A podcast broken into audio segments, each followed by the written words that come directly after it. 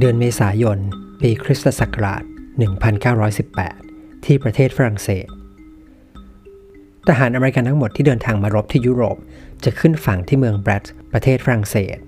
จากนั้นก็จะพักที่เมืองนี้ระยะหนึ่งก่อนจะถูกส่งตัวไปยังแนวหน้าในเวลาต่อมา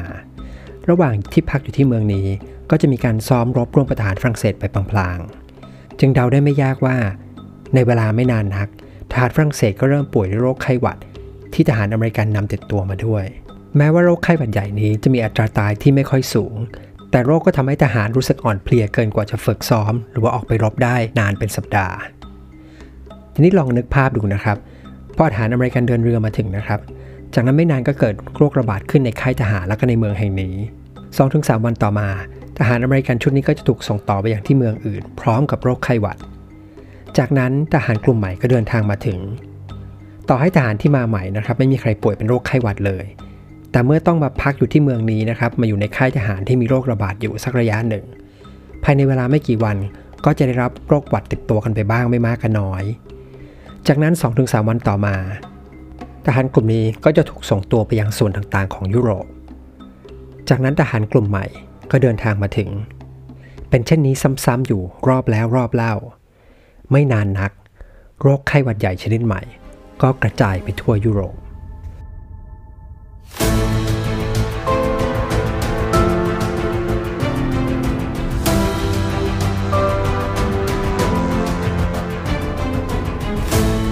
สวัสดีทุกคนนะครับ ยินดีต้อนรับเข้าสู่หลงประเด็นประวัติศาสตร์พอดแคสต์กับผมหมอเอลนายแพทย์ชัชพลเกียรติขจรธาดานะครับ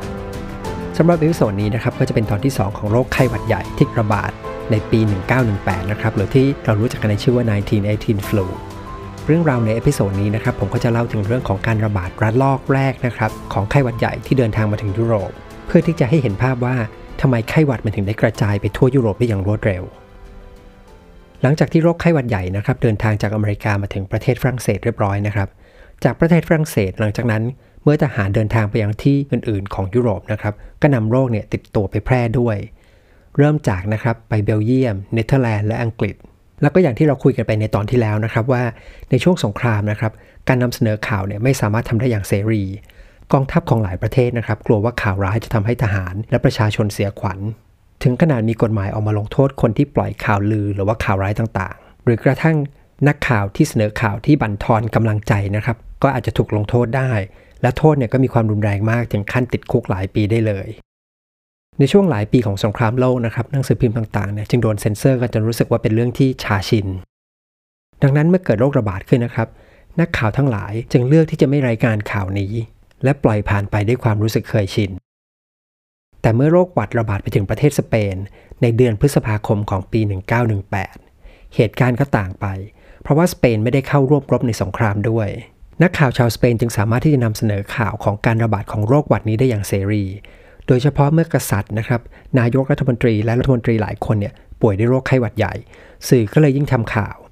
และข่าวการระบาดของโรคหวัดเนี่ยก็เลยเริ่มต้นแพร่จากสเปนเนี่ยไปที่ประเทศอื่น ๆ ในยุโรป ดังนั้นนะครับในเวลาต่อมาเมื่อมีไข้หวัดไประบาดที่ไหนนะครับ คนก็จะปักใจเชื่อว่าโรคไข้หวัดนี้มันเริ่มต้นขึ้นที่สเปน แล้วก็พร้อมใจกันนะครับ เรียกชื่อโรคไข้หวัดใหญ่นี้ด้วยความเข้าใจผิดว่าไข้หวัดสเปน นอกเหนือไปจากนั้นนะครับ ยังมีปัจจัยสำคัญอีกปัจจัยหนึ่ง ที่ทำให้การระบาดของโรคไข้หวัดถูกปิดข่าวอย่างหนัก คืออย่างนี้ครับช่วงที่โรคไข้หวัดนะครับเดินทางมาถึงยุโรปมันกำลังเป็นช่วงสำคัญของสงครามพอดี คือทางฝั่งของกองทัพฝั่งสัมพันธมิตรนะครับ รู้ดีว่า เมื่อฤดูหนาวผ่านพ้นไป และเมื่อฤดูไม้ผลิเนี่ยเข้ามาเยือน คือประมาณเดือนมีนาคมถึงพฤษภาคม กองทัพของเยอรมันนะครับและฝ่ายอำนาจกลาง ก็คงจะเตรียมที่จะรุกแล้วก็โจมตีอย่างหนักทั้งฝั่งสัมพันธมิตรเนี่ยจึงจะเป็นต้องเตรียมทหารไว้ให้พร้อมรบเนี่ยมากที่สุด แต่โรคไข้หวัดนะครับที่ทำให้ทหารเนี่ยรู้สึกอ่อนเพลีย และอยู่ในสภาพที่ไม่พร้อมรบเนี่ยก็เลยเป็นปัญหาใหญ่ของกองทัพ ช่วงเวลานั้นเกือบจะทุกกองร้อยเนี่ยจะมีคนที่ป่วยเป็นหวัดเนี่ยปะปนอยู่ บางกองร้อยเนี่ยมีคนป่วยมากกว่าครึ่ง และถ้าทางฝั่งเยอรมันนะครับรู้ว่าทหารสัมพันธมิตรเนี่ยกำลังป่วยอยู่ ก็อาจจะช่วยโอกาสนี้นะครับโจมตีในช่วงที่ทหารสัมพันธมิตร มีสภาพไม่เต็มร้อย ดังนั้นข่าวการระบาดของโรคจึงถือว่าเป็นความลับทางทหาร ที่จะปล่อยให้แพร่งพรายออกไปไม่ได้เลย ข่าวการระบาดของโรคจึงถูกกองทัพเซ็นเซอร์อย่างหนัก และทุกคนก็หวังว่าโรคระบาดจะผ่านพ้นไปก่อน ที่ทหารเยอรมันจะเดินหน้าบุกอีกครั้งหนึ่ง แต่สุดท้ายการบุกโจมตีของเยอรมันก็ไม่มาอย่างที่คาดเอาไว้ และแน่นอนครับ สิ่งที่หยุดทหารเยอรมันไว้ก็ไม่ใช่อะไรอื่น แต่ก็เป็นโรคหวัดเช่นกัน เพราะในเวลานั้นโรคหวัดได้ระบาดข้ามแนวรบไปยังฝั่งของทหารฝ่ายเยอรมันเป็นที่เรียบร้อยแล้ว สุดท้ายกว่าทหารเยอรมันจะอาการดีขึ้น และพร้อมจะเดินหน้ารบอีกครั้ง ทหารฝ่ายสมรรถมิตร ซึ่งป่วยนำหน้ามาก่อน ก็หายป่วยดีแล้วเช่นกัน จึงไม่มีฝ่ายไหนได้ประโยชน์จากโรคระบาดในครั้งนี้ แต่ถึงยังไงก็ตาม นี่ก็เป็นปัจจัยสำคัญอีกปัจจัยหนึ่ง ที่ทำให้ข่าวการระบาดของโรคถูกปิดไว้ โดยกองทัพของทั้งสองฝ่าย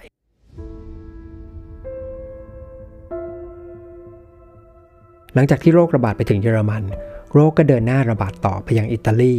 ไปทางตอนเหนือของแอฟริกา เข้าไปสู่รัสเซีย จีน อินเดีย และประเทศต่างๆ ในเอเชียตะวันออกเฉียงใต้ แต่อย่างที่เล่าไว้ในตอนแรกครับว่า โรคที่ระบาดระลอกแรกนั้น แม้ว่าจะระบาดได้เร็วและไปได้ไกล แต่ยังไม่ดุร้ายมาก แม้ว่าจะมีคนป่วยจำนวนมาก แต่จำนวนผู้เสียชีวิตยังไม่สูงเท่าไหร่ หลังจากที่โรคระบาดได้ระยะหนึ่งนะครับ คือประมาณปลายเดือนกรกฎาคม อยู่ๆโรคในยุโรปก็สงบลงเฉยๆอย่างรวดเร็ว โรคระบาดสงบลงถึงขนาดที่ว่าหลายประเทศกล้าประกาศว่า การระบาดของโรคได้สิ้นสุดลงแล้ว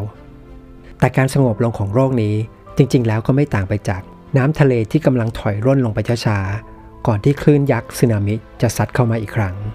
เพราะเมื่อไข้หวัด 1918 กลับมาอีกครั้งเป็นระลอกที่ 2 มันจะกลับมาอย่างรุนแรง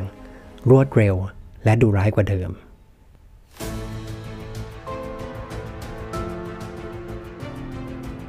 ไม่มีใครรู้แน่ชัดว่าโรคระบาดระลอกที่ 2 ที่ดุร้ายเริ่มต้นขึ้นที่ไหน การกลายพันธุ์ของไวรัสอาจจะค่อยๆสะสมขึ้นระหว่างที่ไวรัส ค่อยๆ แพร่ระบาดไปในทั่วยุโรป แต่เมื่อไวรัสเดินทางกลับมาที่ประเทศอเมริกาอีกครั้งหนึ่ง ในประมาณเดือนสิงหาคม ปี 1918 โรคหวัดนี้ก็ดุร้ายขึ้นอย่างเห็นได้ชัด ไม่มีใครแน่ใจว่าอะไรเป็นสาเหตุที่ทำให้ไวรัสดุร้ายมากขึ้น อาจจะเป็นเพราะเมื่อตัวเชื้อไวรัสติดเชื้อจากคนหนึ่งไปสู่อีกคนหนึ่ง ก็ค่อยๆ สะสมการกลายพันธุ์ไปเรื่อยๆ หรืออาจจะเป็นว่าไวรัสที่เคยดุร้ายที่เมืองแฮสเกลล์และเสียความดุร้ายไป เกิดการกลายพันธุ์บางอย่าง แล้วกลับมาดุร้ายเหมือนเดิม แต่ไม่ว่าอะไรจะเป็นสาเหตุ ไวรัสตัวเดิมในเวอร์ชันที่ดุร้ายมากขึ้น ก็กลับมาอีกครั้ง ไวรัสที่กลับมาใหม่นี้ ระบาดอย่างรวดเร็ว และฆ่าคนเป็นว่าเล่น การระบาดของไข้หวัดในระลอกแรกนั้น ถ้าจะเทียบก็คงจะมีลักษณะเหมือนกับคลื่นที่ค่อยๆ แผ่ขยายออกไป แต่การระบาดในรอบ 2 จะเหมือนระเบิดที่ตกตุ้มลงมาทีเดียว บริเวณไหนก็ตามที่โดนไวรัสระเบิดตุ้มลงไป จะมีผู้ป่วยเพิ่มขึ้นเป็นหลักพันในเวลาเพียงแค่วันเดียวเท่านั้น ความเร็วในการฆ่าคนของไวรัสก็ยังต่างไปจากเดิมมากด้วย ผู้ป่วยหลายคนเนี่ยตั้งแต่เริ่มมีอาการจนเสียชีวิต กินเวลาทั้งหมดแค่ประมาณ 12 ชั่วโมงเท่านั้น คือเรียกได้ว่าตอนเช้าเริ่มมีอาการไข้เจ็บคอ พอตกกลางคืนก็กลายเป็นศพไปแล้ว หมอจำนวนมากก็บันทึกไว้ว่า อาการของคนป่วย มีอาการที่ต่างไปจากไข้หวัดที่พบทั่วไป เริ่มต้นจะเหมือนหวัดธรรมดา แต่อาการจะสุดตัวลงเร็วกว่าในเวลาไม่กี่ชั่วโมง บางคนจะไข้สูงมากจนเพ้อ อาการปวดตามตัวก็รุนแรงกว่าไข้หวัดทั่วไป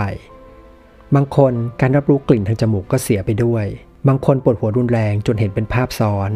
ผู้ป่วยบางคนไอมากและรุนแรง จนกล้ามเนื้อช่วยหายใจที่ผนังหน้าอกฉีกขาด บางคนมีอาการที่แปลกไปมากกว่านั้น คือมีเลือดออกตามทวาร ซึ่งอาการแบบนี้จะไม่พบในโรคไข้หวัดทั่วไปทำให้หมอหลงคิดไปว่าอาจจะป่วยเป็นโรคอื่น โดยทั่วไปนะครับ เชื้อไวรัสที่ก่อให้เกิดโรคหวัดนะครับ มันจะเกาะได้ดีกับเฉพาะที่เซลล์เยื่อบุผนังทางเดินหายใจที่อยู่ส่วนบน เช่น เยื่อบุผนังของจมูกนะครับของคอแล้วก็หลอดลม แต่มันจะไม่สามารถลงไปเกาะที่เซลล์บุทางเดินหายใจที่ต่ำกว่านั้นลงไปได้ ไวรัสหวัดทั่วไปเนี่ยก็เลยลงไปทำอันตรายกับหลอดลมด้านล่าง หรือว่าถุงลมในปอดเนี่ยไม่ค่อยได้ แต่ไวรัสที่กลับมาระบาดใหม่รอบนี้ มีความสามารถในการเกาะติดกับเยื่อบุทางเดินหายใจด้านล่างได้ดีขึ้น ทำให้ไวรัสสามารถลงไปติดเชื้อที่ปอดได้ง่ายดาย เกิดภาวะอักเสบกับถุงลมที่ใช้หายใจ และเมื่อถุงลมเกิดการอักเสบ ก็จะมีน้ำและก็เลือดจากเส้นเลือดฝอย รั่วเข้ามาในถุงลม ปกติถุงลมจะมีหน้าที่แลกเปลี่ยนออกซิเจน เมื่อมีน้ำและเลือดเข้าไปท่วมอยู่ในเนื้อปอด ถุงลมก็จะไม่สามารถแลกเปลี่ยนออกซิเจนได้อย่างปกติ ผู้ป่วยจึงขาดออกซิเจน แล้วก็เริ่มมีอาการหอบเหนื่อย พูดแล้วก็ต้องหยุดพักหายใจเป็นระยะระยะ ริมฝีปากของผู้ป่วยจะเปลี่ยนเป็นสีเขียวจากการขาดออกซิเจน ก่อนที่ต่อมาจะเปลี่ยนเป็นสีน้ำเงิน เมื่อการขาดออกซิเจนรุนแรงขึ้น จากนั้นสีน้ำเงินของริมฝีปาก ก็จะลามไปถึงหู กระจายไปทั่วใบหน้าแล้วก็ทั่วร่างกาย ก่อนที่จะเสียชีวิตในเวลาไม่กี่ชั่วโมง และด้วยความที่ผิวของผู้ป่วยจะเปลี่ยนเป็นสีน้ำเงินก่อนที่จะเสียชีวิต โรคหวัดระลอกที่ 2 นี้จึงมีชื่อเล่นอีกชื่อ ที่หมอบางคนเรียกว่า blue death หรือความตายสีน้ำเงิน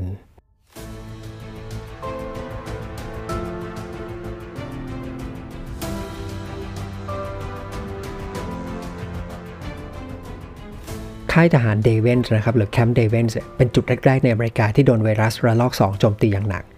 จำนวนทหารในค่ายที่ป่วยนะครับมีมากจนกระทั่งต้องยกเลิกการฝึกทั้งหมดของค่ายไป ทหารที่ยังไม่มีอาการป่วยก็ต้องเปลี่ยนมาช่วยหมอและก็พยาบาลดูแลเพื่อนทหารด้วยกันจำนวนผู้ป่วยก็เพิ่มมากขึ้นเรื่อยๆ จนสุดท้าย เตียงในโรงพยาบาลมีไม่พอ ต้องเสริมเตียงแทรกไปเรื่อยๆ จนไม่มีที่แทรกตรงไหนได้อีกทหารที่ป่วยจำนวนหนึ่งก็เลยต้องไปพักฟื้น รักษาตัวอยู่นอกโรงพยาบาล ไม่นานนักหมอและพยาบาลก็เริ่มป่วยไปด้วย หมอที่ค่ายทหารเดเวนส์รู้ดีว่า ถ้าเขาไม่ทำอะไร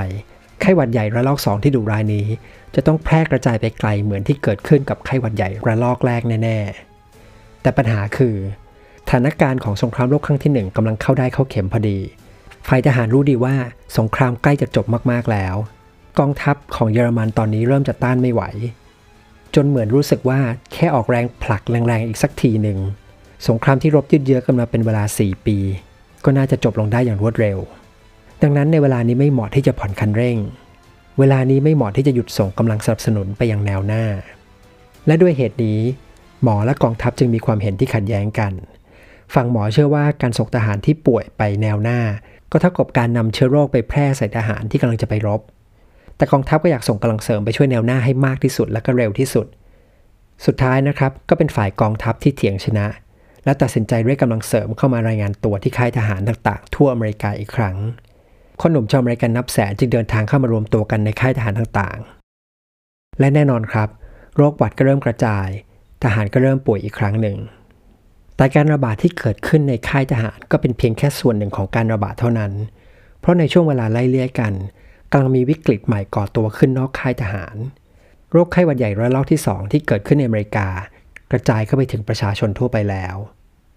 ไม่มีใครรู้แน่ชัดว่าโรคระบาดระลอกที่ 2 ที่เกิดนอกค่ายมันเริ่มต้นขึ้นที่ไหน เพราะเมื่อรู้ตัวอีกทีก็เหมือนว่าไวรัสที่ดุร้ายโผล่ขึ้นหลาย ๆ ที่ในเวลาใกล้เคียงกัน ในตอนหน้านะครับ เราจะไปดูการระบาดของไวรัสระลอกที่2นะครับที่เกิดขึ้นในอเมริกา เราจะไปดูการรับมือของโรคหวัดที่ระบาดขึ้นในหลาย ๆ เมือง เราจะไปดูว่าทำไมบางเมืองถึงรับมือกับโรคหวัดได้ดี และทำไมบางเมืองถึงล้มเหลวในการรับมือ จนสุดท้ายการระบาดในครั้งนั้น จึงกลายเป็นการระบาดของโรคที่เลวร้ายมากที่สุดครั้งหนึ่งในประวัติศาสตร์ของอเมริกา ทั้งหมดนี้เราจะคุยกันในตอนหน้านะครับ แต่ก่อนที่จะจากกันไปก็เช่นเคยนะครับ ถ้าใครชอบพอดแคสต์นี้นะครับ คิดว่ามีประโยชน์และอยากจะสนับสนุนนะครับ ก็อย่าลืมนะครับช่วยกดไลค์กดแชร์นะครับคอมเมนต์แนะนำต่อ เขียนรีวิวและถ้าใครต้องการที่จะติดตามผลงานอื่นของผมนะครับในช่องทางต่าง ก็สามารถติดตามได้ในเพจ Facebook และก็ Blockdit นะครับ ในชื่อเพจหลงไปในประวัติศาสตร์นะครับ แล้วผมก็ยังทำ Facebook แล้วก็ Blockdit ที่มีเนื้อหาเกี่ยวข้องกับวิทยาศาสตร์และการแพทย์ ชื่อว่าเรื่องเล่าจากร่างกายด้วย และอีกหนึ่งช่องทางนะครับก็คือมีเรื่องของคลิปวิดีโอนะครับที่ผมทำไว้ใน YouTube นะครับในชื่อหมอเอลชัชพลนะครับสามารถลองไปเซิร์ชดูกันได้สำหรับวันนี้ผมก็ขอลาไปก่อนนะครับ แล้วเรามาเจอกันใหม่ในตอนหน้านะครับ สวัสดีทุกคนครับ